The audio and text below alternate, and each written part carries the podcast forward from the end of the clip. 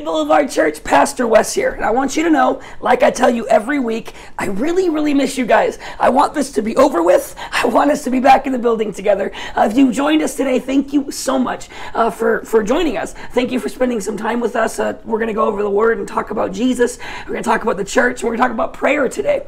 Um, our church has been praying for the last week, and uh, we're going to do our prayer one more time tonight at 6 p.m., so please join us for that.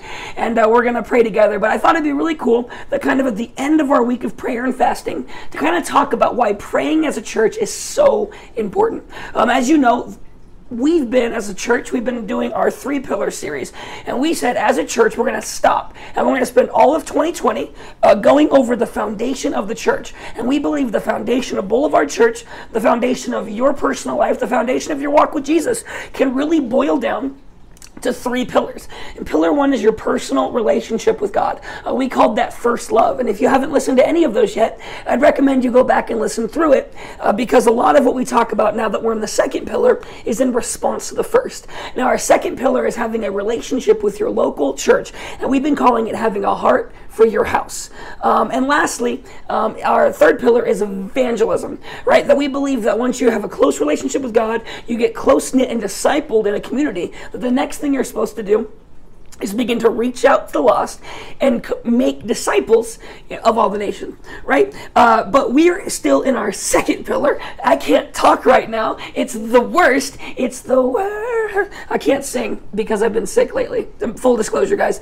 Um, I'm not feeling the best. Uh, but we are going to continue our second pillar, which we're calling a heart for the house. Now, if you weren't here, our first week, uh, we talked about having unity, being unified in love, and just uh, just that fact that Jesus, when he prayed for his church, he said, I pray that they would be one as God, you and I are one. That type of close knitness.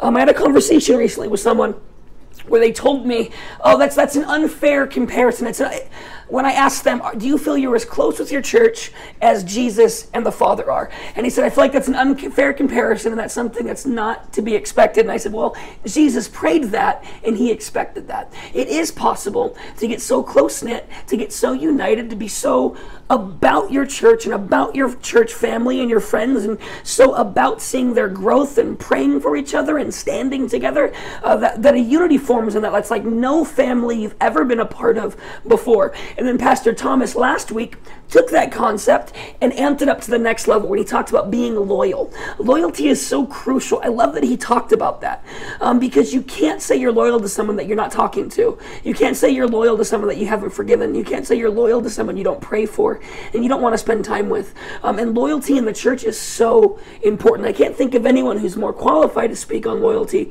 uh, than Pastor Thomas, and so I'm glad he did. Uh, but now for our third week, as we talk about having a heart for the house, I want to talk about being a praying church. Like I said, we're in the middle of a fast and we're doing praying together as a church.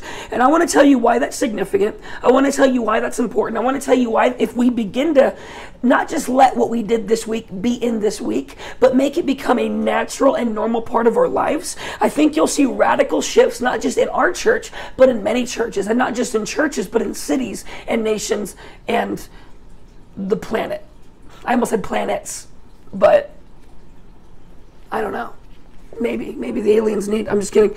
Um, so, with that in mind, I'm going to take us to Acts chapter 12, verse 6 to 7. Now, if you've been in this church long enough, you've heard me preach out of this section of scripture before, because I will say easily this is in my top three favorite sections of scripture. I love it, and every time I have a chance to preach out of it, I pull it out because it's so applicable to so many ways. Um, so, I'm going to dive in. Acts chapter 12, verse 6 to 17. I hope you have your Bibles. I hope you have your notebooks. If you don't have your Bible, don't worry, it's fine. Christina and Amelia brought a Bible for you. Um, it's a big technological Bible, and it's going to be as big as your screen is because God is good. Hallelujah. But if you don't have a notebook, go get a notebook. I tell people all the time, I, I mean, I always forget to bring the verse because off the top of my head, I got to prepare for sermons and stuff. But if if you take notes, you get a closer seat to Jesus in heaven. It's just in the Bible. It's just how God is, you know. Um, so without further ado, I'm gonna be in Acts chapter 12, verse 6 to 17. I'm reading out of the ESV. You can read out of whatever you want. If you want to look at the screen, the screen's reading out of the ESV because uh, God is good and hallelujah. Um, Acts chapter 12, verses 6 to 17. Now, when Herod was about to bring him out on the very on that very night, Peter was sleeping between two soldiers, bound with two chains, and sentries before the door were guarding the prison. Peter's having a bad day. Um, and behold, an angel of the Lord stood next to him, and a light shone in the cell. He was he struck Peter on the side and woke him, saying, "Get up quickly!" And the chains fell off his hands. And the angel said to him, "Dress yourself and put on your sandals." And he did so. And he said to him, "Wrap your cloak around you and follow me." And he went out and followed him. He did not know that what was being done by the angel was real, but he thought he was seeing a vision. Uh, when they had passed the first and second guard, they came to the iron gate leading into the city. It opened for them of its own accord, which is really awesome. And they went out and went along one street, and immediately the angel left him. When Peter came to himself, he said, Now I am sure the Lord has sent his angel and rescued me from the hand of Herod and from all that the Jewish people are expecting. When he realized this, he went to the house of Mary, the mother of John, whose other name was Mark, where many were gathered together and were praying. And when he knocked at the door of the gateway, a servant girl named Rhoda came to answer. Recognizing Peter's voice in her joy, she did not open the gate, but ran in and reported that Peter was standing at the gate. And they said to her, You are out of your mind. But she kept insisting that it was so. And they kept saying, It is his angel. But Peter continued knocking. And when they opened, they saw him and were amazed. Uh, but motioning to them with his hand to be silent, he described to them how the Lord had brought him out of the prison. And he said, Tell these things to James and to the brothers. Then he departed and went to another place. I'm going to pray with you guys, and then we're going to talk about Jesus. Now we're ready. Uh, dear Lord in heaven, I pray for every person under the sound of my voice.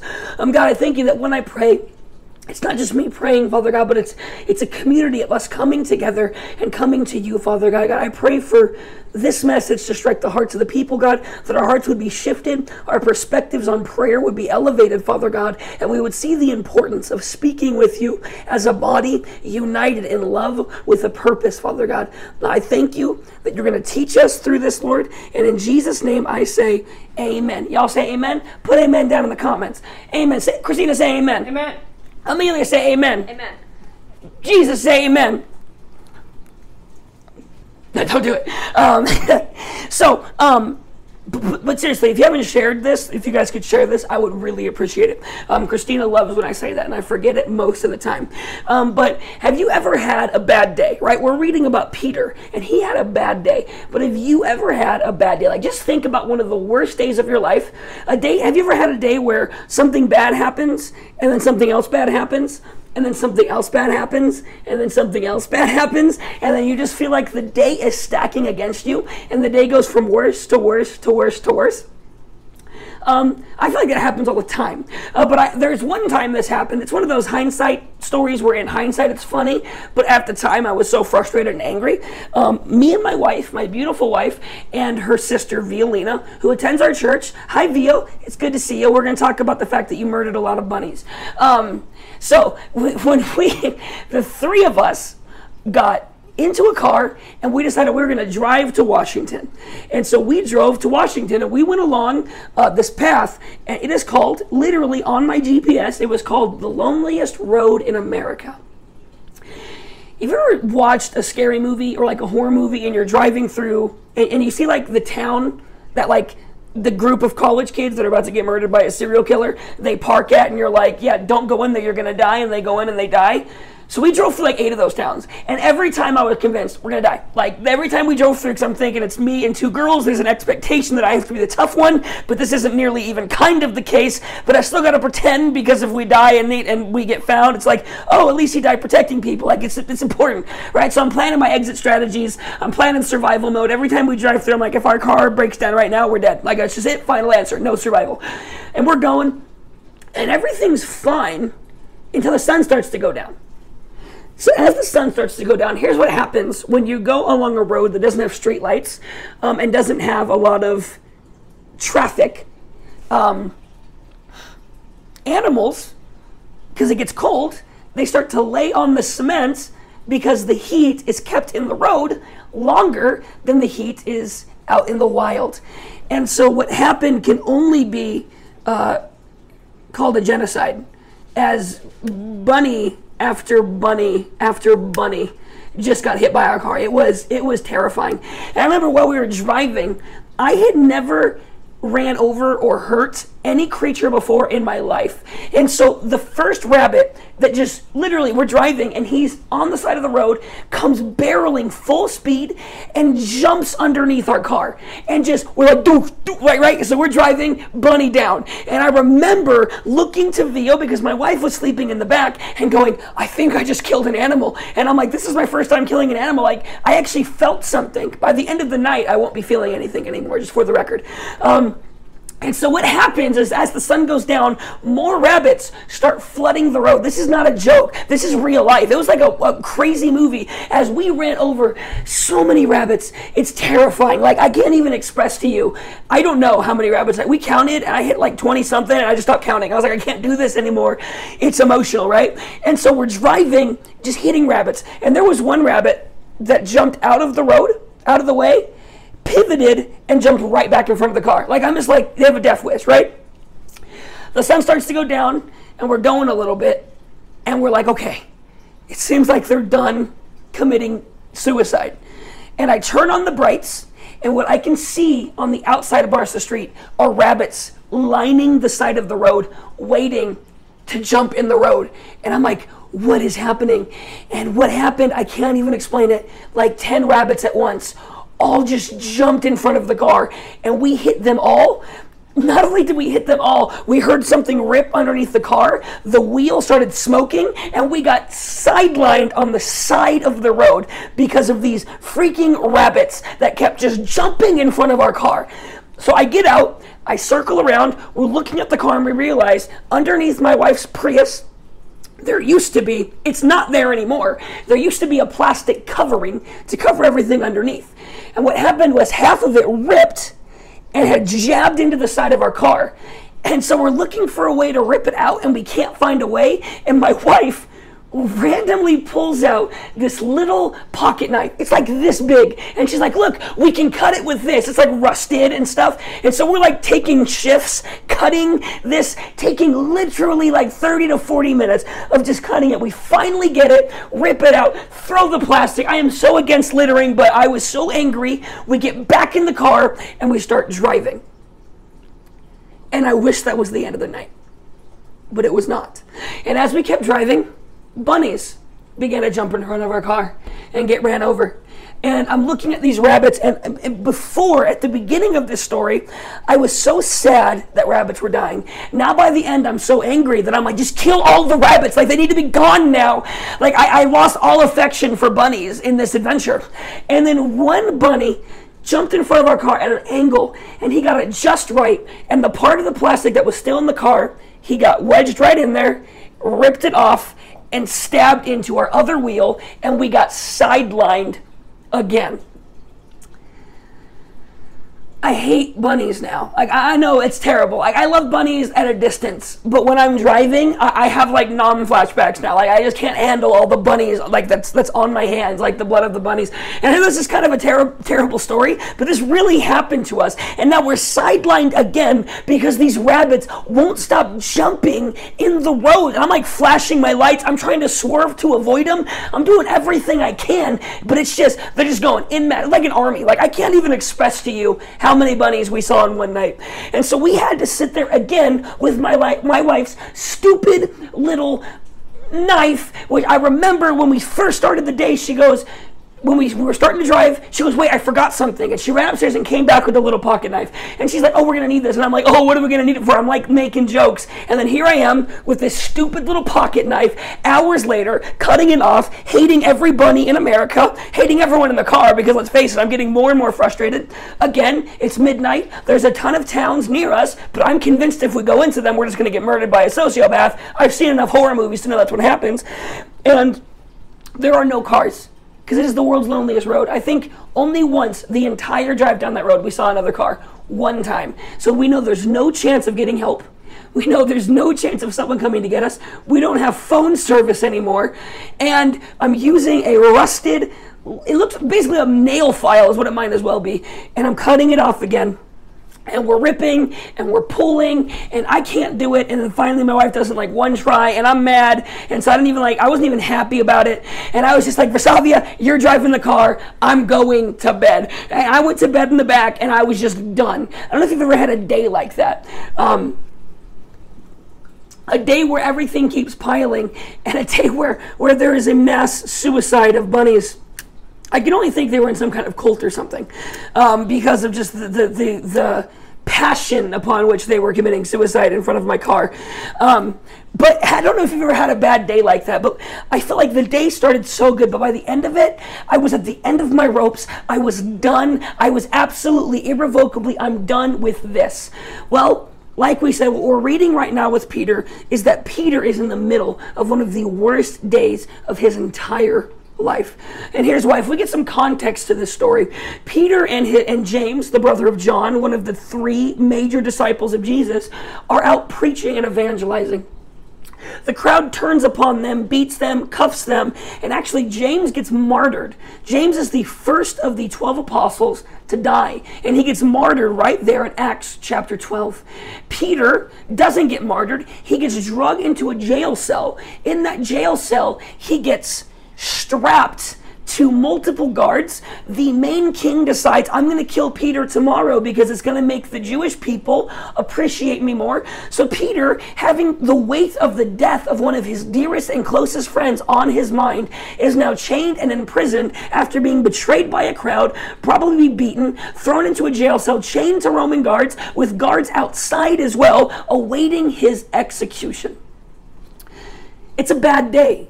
What I love about that bad day is that we catch right in that moment that Peter's sleeping.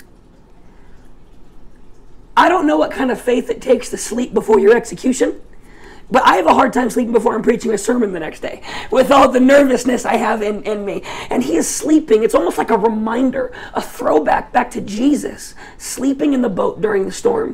When all the disciples are panicking, Jesus is sleeping. And now Peter, when he has every right to panic, he's sleeping. He has trust in God. And an angel of the Lord shows up, and I know we just read it, and he kicks him. I love the old King James. It says he smote his side. Uh, I don't know what it means when an angel smites your side or smotes it. you know what I'm saying? Um, but Peter's side was smoted. I, I, don't, I don't want my side to ever be smoted, just for the record. Uh, and they take Peter out of the prison, and Peter is wa- following this angel. By the way, he thinks it's a vision. Peter thinks he's still in the jail cell. Peter assumes he's about to die, but God is showing him a vision. And Peter is just faithfully following this angel. And then when they get out into the road, the angel disappears. And Peter's the one who looks around and realizes this is real. And so, what does he do? The first thing he does is think, I've got to run to my friends, I have to run to my family.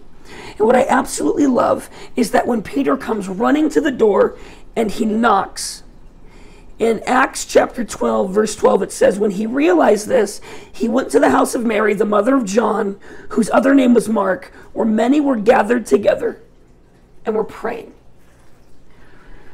Peter is going through the worst time of his life.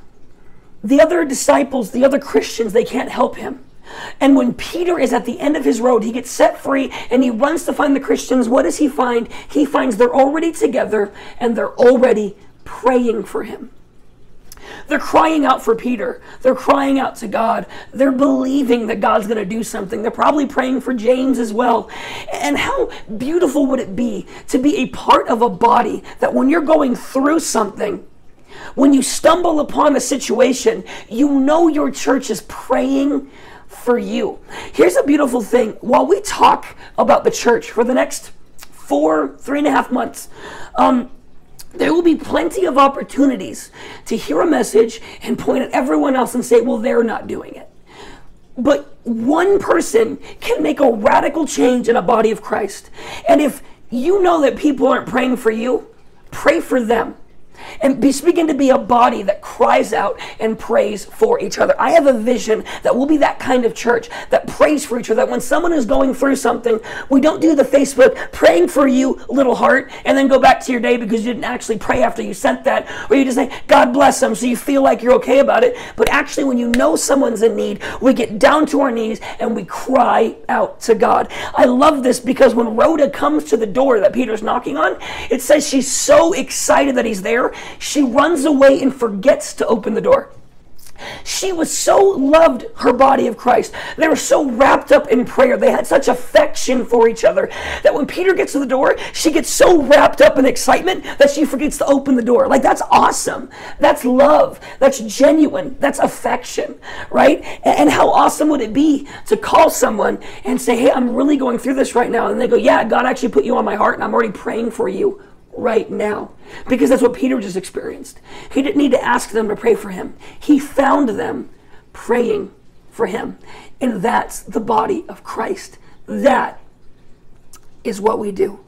What's so interesting is if we go to Galatians chapter 6, verse 2, it says, Bear one another's burdens and so fulfill the law of Christ.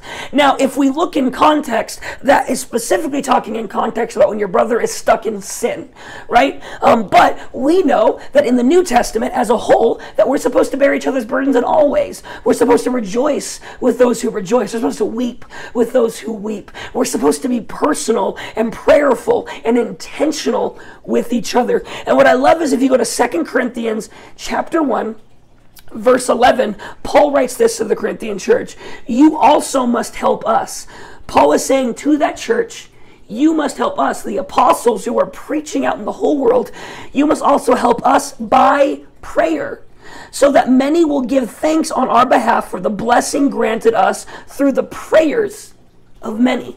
Do you hear that? Paul is saying his ministry will only be effective if the church comes together and prays. And if I can be honest, I'm really big on predestination. You guys know that. I'm really big on God knows all things. God has a plan. God is, he elects.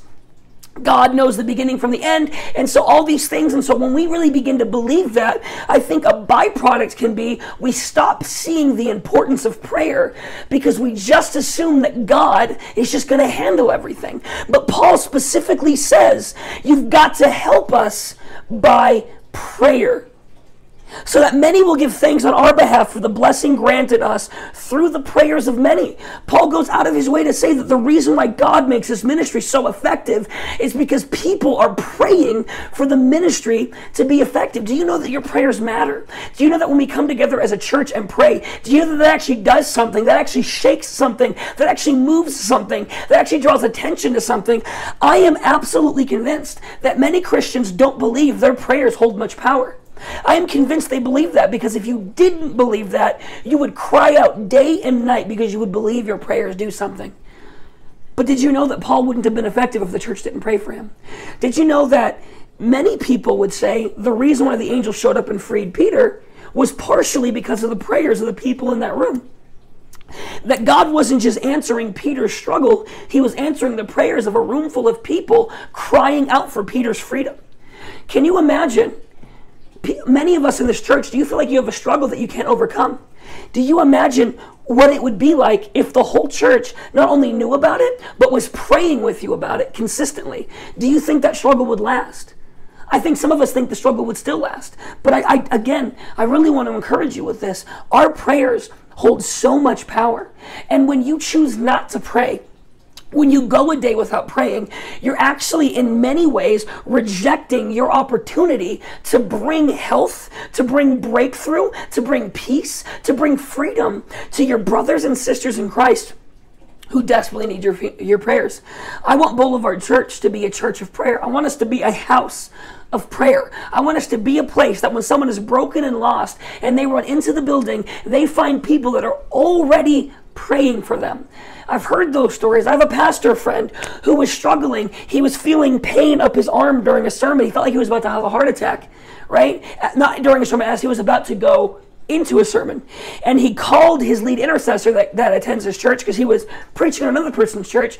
And he called, and, and when he answered, the prayer intercessor answered the phone and said, Pastor, God already told us to pray for you. Just go preach.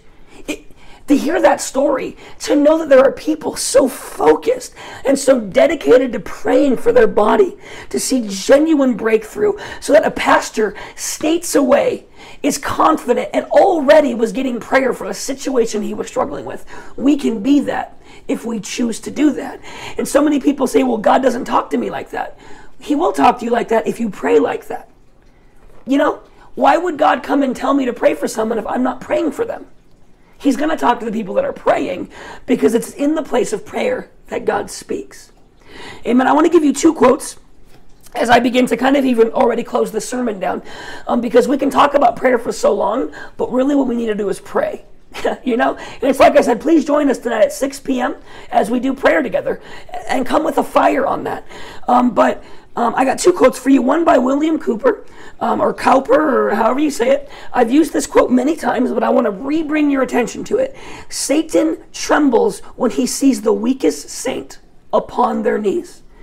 Satan is absolutely terrified of even the weakest, newest, most far away from God Christian if they understand the power of prayer that actually brings terror to the enemy, terror to darkness, because our prayers, they get answered. God, when we pray for each other, God answers. God shows up.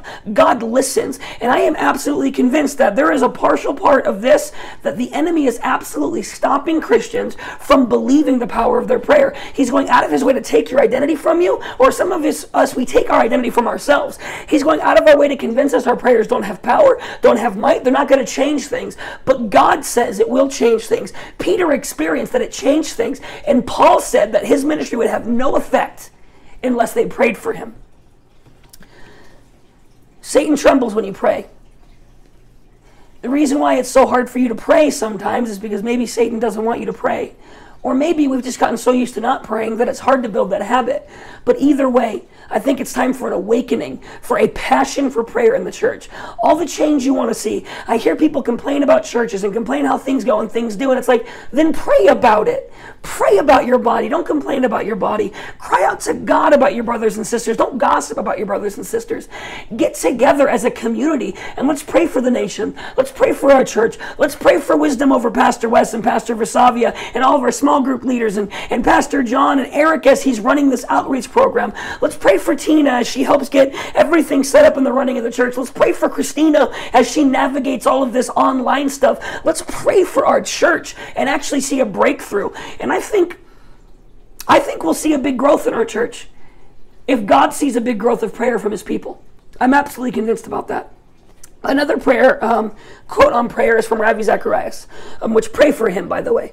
Um, Ravi Zacharias, I have absolutely no doubt that if you are a praying Christian, your faith in God is what is carrying you. Through both the good times and the hard times. However, if you are not a praying person, you are carrying your faith. You are trying to make your faith work apart from your source of power, and trying to carry the infinite is very exhausting. Many Christians are exhausted, they're tired they're worn out. They feel like their faith is dry and weary. And I would say that Ravi Zacharias gives the perfect answer for that. It's because we're not praying. If you're not praying, but you're trying to be a Christian, you are carrying the weight of faith and all of its requirements on your own shoulders. When the Bible says that faith comes from God, it says it's a gift from God. So go to God and pray about your life. Pray about your struggles and what you're going through. Pray for your friends and pray for your church. And I think you'll see real, radical revival in the people. Revival always begins and ends in prayer. Revival always begins and continues in prayer. If you want to see fire fall upon a nation, if you want to see fire fall upon new Christians and fire fall upon people who've never met God before, and suddenly they're desperately hungry for that, then you've got to pray for that. You have to fast for that. You have to be consistent in that. And as I close, I want to draw one more your attention to one more verse out of 50,000 I could have chosen. Um, it's in Philippians chapter 1 verse 18 to 21. And I want to tell you, uh, this is a section of scripture where Paul is writing from jail. And this is where Paul gives his famous quote of uh, to live is Christ and to die is gain. Or is it when he says, um, I want to stay with you because it's good for you, but it's better for me to go be with God? Like that whole kind of thing. Um, this is the same section of scripture where he says this um, Philippians chapter 1. Oh my God, not 18, verse 18 and 19. It's Philippians chapter 1, just verse 19. I got all the rest of them out. For I know that through your prayers and the help of the Spirit of Jesus Christ, this will turn out for my deliverance. In modern Christianese talk, we say, I'm going to be delivered, I'm going to make it through it because God will get me through it. But what does Paul say? He says, Because of God and your prayers, I'll get through this. Isn't it interesting that Paul looked at his circumstance and he didn't just say, I'm in prison and the only way I'm going to get set free is if God sets me free, but he says, if God sets me free and if you pray with me. Isn't it so awesome that Paul puts the weight of our prayers equal to the guiding of the Holy Spirit? Prayer is so important. Read that verse 10 times over and look at Paul. I want to read it one more time. For I know that through your prayers and the help of the Spirit of Jesus Christ, this will turn out for my deliverance. For some of you struggling with addiction, you need Jesus, but you need people praying for you to overcome it.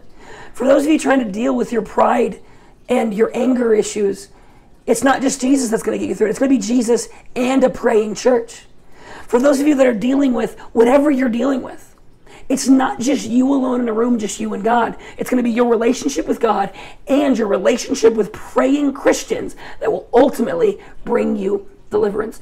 And what I would say to you is if you're going through something you can't seem to shake it, that maybe it's time to start talking about it.